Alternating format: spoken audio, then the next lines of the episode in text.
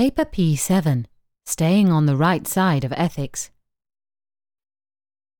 Ethics is a crucial and topical area for auditors and accountants and is constantly under scrutiny by both the industry and the press. The ethical codes of auditors are particularly debated each time there is a significant corporate failure, and these guidelines change in response to a dynamic business environment. For students, ethics feature as a key part of the entire ACCA professional syllabus and are examined in many ways in many papers. A good understanding of ethical issues is therefore required in order to qualify as a chartered certified accountant. It is also important to be able to apply this ethical stance and the codes by which accountants are governed to the particular exam you are sitting. In the paper P7, Advanced Audit and Assurance, the ethical focus is on auditor behaviour and the rules and principles that auditors must abide by. Contrast this to the focus in paper P2, Corporate Reporting, where the focus is on the directors choosing the ethically appropriate presentation of the accounts and wider information published, or paper P1, Governance, Risk and Ethics, and paper P3, Business Analysis, where it is ethical business practices and strategies that come under scrutiny. This means that when answering the questions in the audit paper on ethics, the focus must remain on considerations, the consequences, and the actions to be taken by the auditor rather than the client or business that is being audited.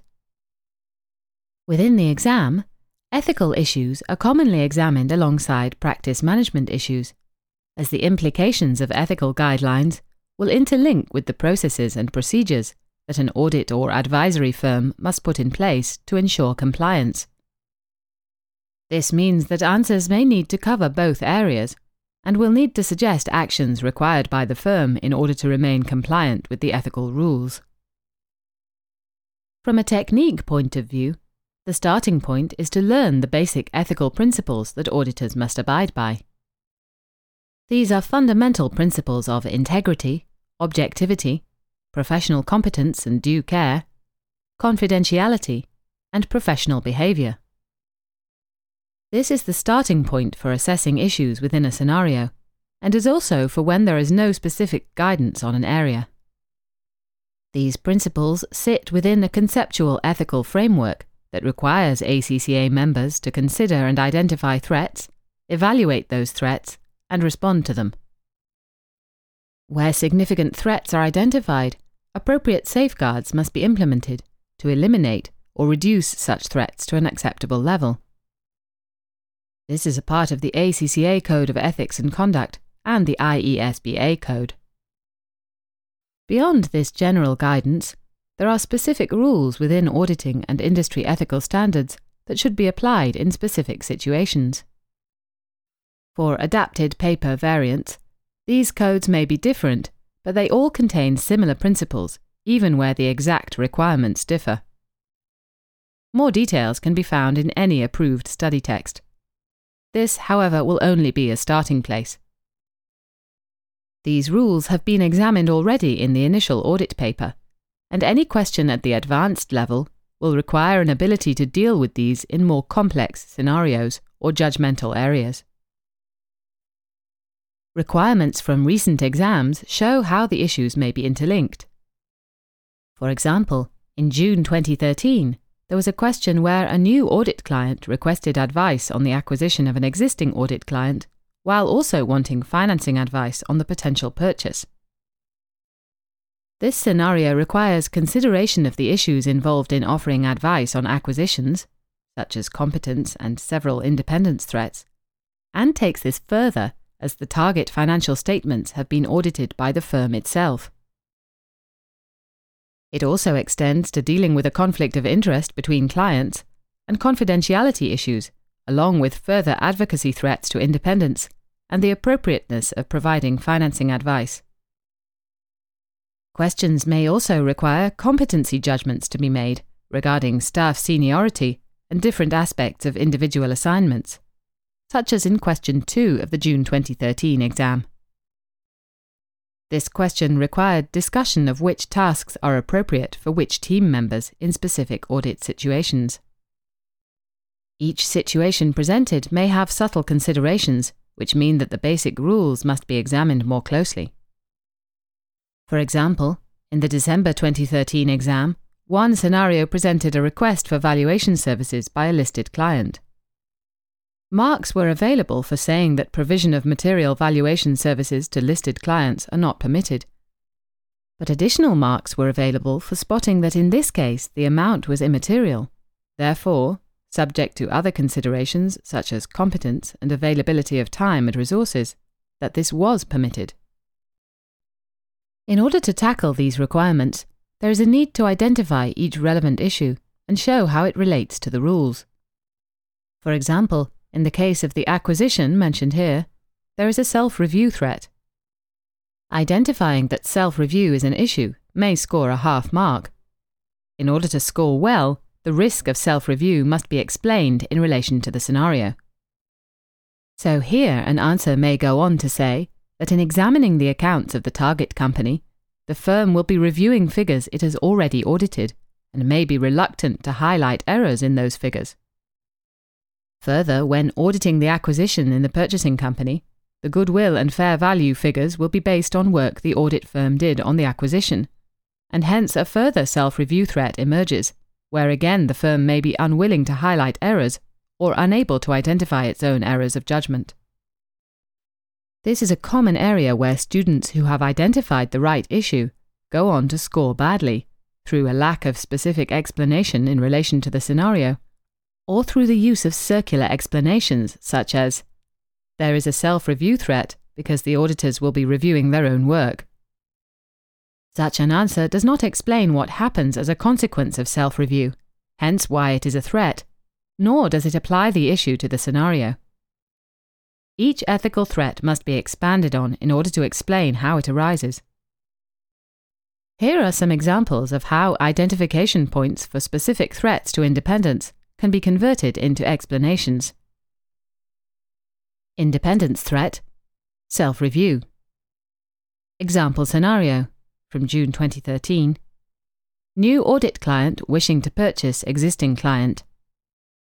Possible answer the due diligence review may lead to a self review threat, as the firm will be reviewing financial statements on which it has already given an opinion and may be reluctant to highlight errors. Independence threat, advocacy. Example scenario, as previous from June 2013. Client seeking financing advice for the acquisition.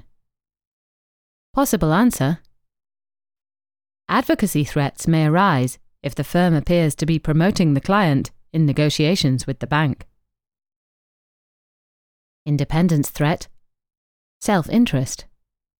Example scenario from December 2013 Overdue fees. Possible answer Overdue fees could in effect amount to a loan to the client. In such a case, the auditor may be tempted to provide a favourable opinion in order to increase the chance of fee recoverability. Independence threat, management. Example scenario from December 2013 Owner managed business requesting audit and business advice. Possible answer Providing business advice may result in the firm taking decisions which are the responsibility of the client independence threat, familiarity.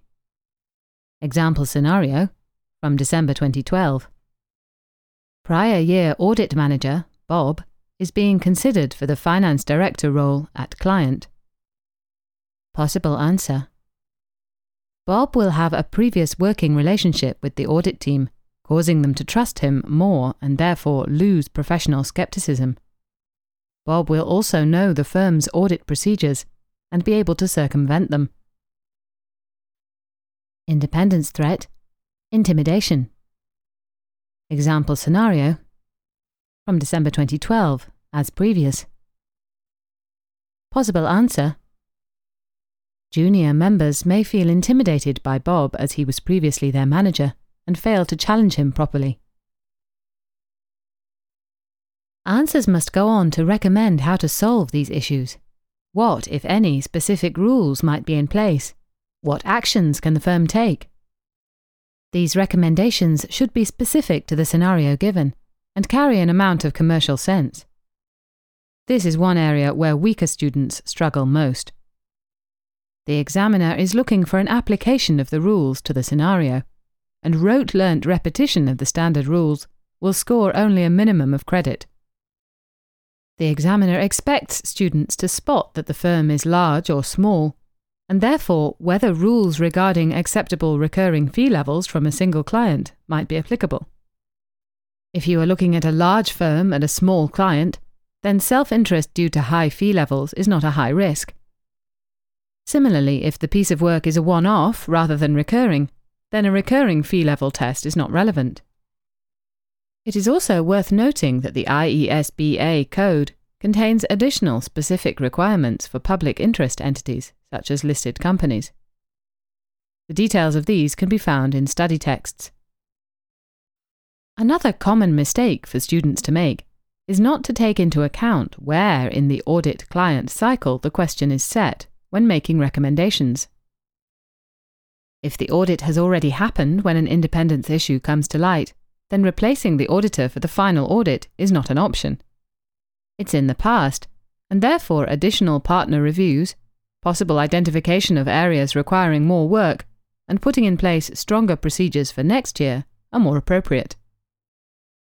Similarly, if the firm is considering a new client, they can't resign during the tender stage, as they haven't been appointed to the position yet.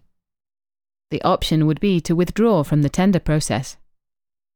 Conversely, if we have a new client we have already been appointed to, then it's too late to start carrying out the acceptance procedures. Acceptance procedures such as professional clearance, assessing client integrity, and considering the firm's competence to undertake the assignment should already have been completed in deciding to accept the client. One way to keep track during the exam is to think of the basic audit cycle and to mark on it where in the process the question is set in order to ensure the right focus of recommendations. The basic audit cycle would be as follows. The first step to enter the cycle would be client acceptance, i.e., decision to take on the client. Then the cycle begins audit strategy and planning, audit evidence gathered, review and completion, issue report, continuation decision, i.e., decision to accept reappointment, and then back to audit strategy and planning, audit evidence gathered, and so on. When recommending actions in the exam, the basic rule is to reduce the threat to an acceptable level, and if that is not possible, avoid the threat through not accepting the assignment or withdrawing. When expressing actions in the exam, be specific. If a piece of work should be reviewed, say who should be reviewing. Is it a manager reviewing a junior's work during the evidence phase? Or is it the partner on the assignment reviewing the whole assignment in order to come to the audit opinion? With partner reviews, is it a second partner review you are recommending, such as a concurring partner review prior to the issue of higher risk reports? Or is it a quality control review, being done after the report is issued, to check for compliance? The former would be considered hot, and the latter cold. If the correct course of action is to decline an assignment, a strong answer would go on to say that the reasons should be explained politely to the potential client. A final word of caution for the ethics section in the Advanced Audit and Assurance paper is to check that your answer has the right focus. Always keep in mind that the answers will be actions for the auditor, not the client's management. The appropriateness of management's decision to expand the business into a new market or product will not form part of your answer. It is a common examiner review point that students often spend time in the exam writing on such issues at a tangent to the requirement set. This means that the answer given in the exam appears to be a long and in depth analysis, but scores no marks, as it is rarely required. With regard to the ethics of the managers of the client, the considerations for the auditor are whether they wish to be associated with the client, a decision at the acceptance or continuation stage, or whether they need to increase their level of skepticism in the evidence gathering stage. Keeping the focus on the auditor in the exam will enable students to answer the questions set.